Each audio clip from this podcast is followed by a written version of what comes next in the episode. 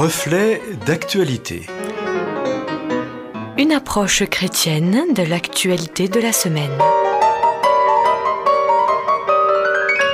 C'est Éric Denimal que nous accueillons au micro aujourd'hui. Éric Denimal est pasteur, journaliste et auteur de nombreux livres, dont La Bible pour les nuls. Bonjour à tous et à chacun. J'aurais voulu ne pas en parler, éviter le sujet, changer d'ambiance et de décor, contourner ce qui finalement aujourd'hui est incontournable, à savoir le coronavirus. Je vous prie de m'excuser si, moi aussi, à mon tour, j'en parle. Désolé pour vous à qui on ne cesse de rabattre les oreilles avec ce Covid-19.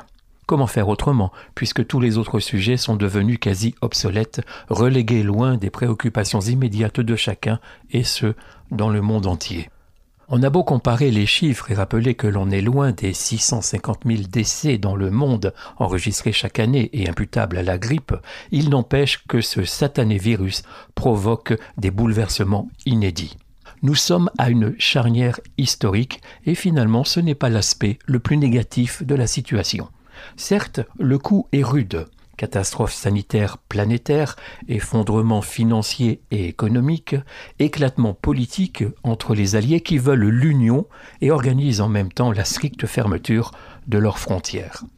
De grands idéaux sont en train de fondre comme la banquise du pôle Nord pour laisser place à un gouffre inquiétant. Voilà que surgit de la nuit des temps le spectre des grandes épidémies. Voilà que le sympathique village mondial s'avère être un piège monstrueux.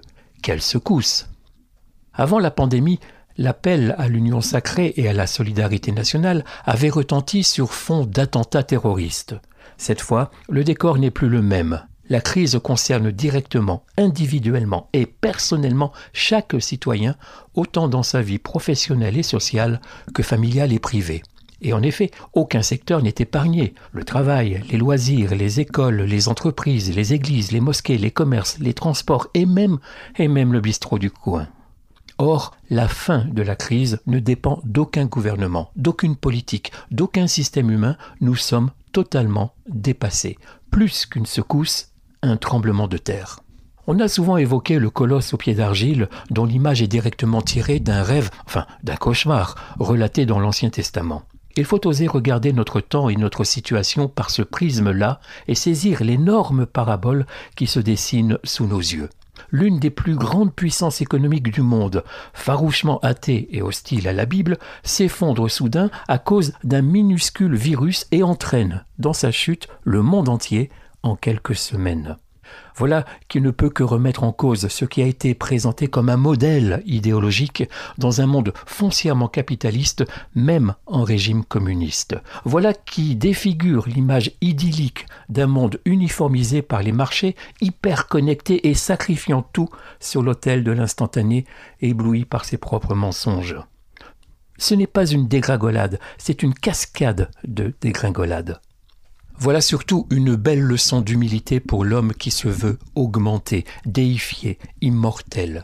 Celui qui croyait être maître de tout destin et qui faisait fi des aléas de la nature découvre enfin, enfin et enfin, que l'histoire est incontrôlable. Mais quelle leçon notre monde va-t-il tirer de cet épisode inquiétant? Va-t-il corriger son attitude et ses actions vaniteuses? Pour l'heure, bien sûr, il faut traiter le mal, c'est l'urgence. Or, il est symptomatique que les premières mesures soient surtout économiques, comme si tout était économique. Ah oui, c'est vrai, tout est devenu économique, la chute vertigineuse des bourses du monde entier le rappelle bien. Mais les solutions sont certainement ailleurs. Il ne faut pas seulement corriger quelques erreurs idéologiques, il faut repenser l'homme, son rapport avec lui-même et avec son prochain, sa place dans le monde et sur la planète, et la vie de tous sur cette planète. Il faut reconnaître que bien des idéologies sont des idoles, qui, telles des Baals et des Molochs, dévorent ceux qui les adorent.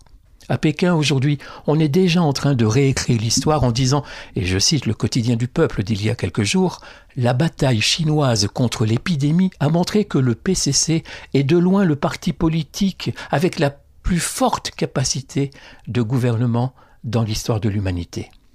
Pareille déclaration orgueilleuse montre bien que l'on n'apprend pas grand-chose des circonstances quand on refuse le message lancé par le maître réel du temps et de l'histoire. Dans l'Ancien Testament, le peuple, même infidèle, était capable de lire dans les événements non contrôlés des rappels, des appels du Dieu créateur. Sommes-nous devenus définitivement sourds et aveugles? Et si, de cyclones en tsunami, de dévastation par l'eau et par le feu, en épidémie et en pandémie, Dieu nous lançait des avertissements, pourrions-nous dire ne pas avoir été prévenus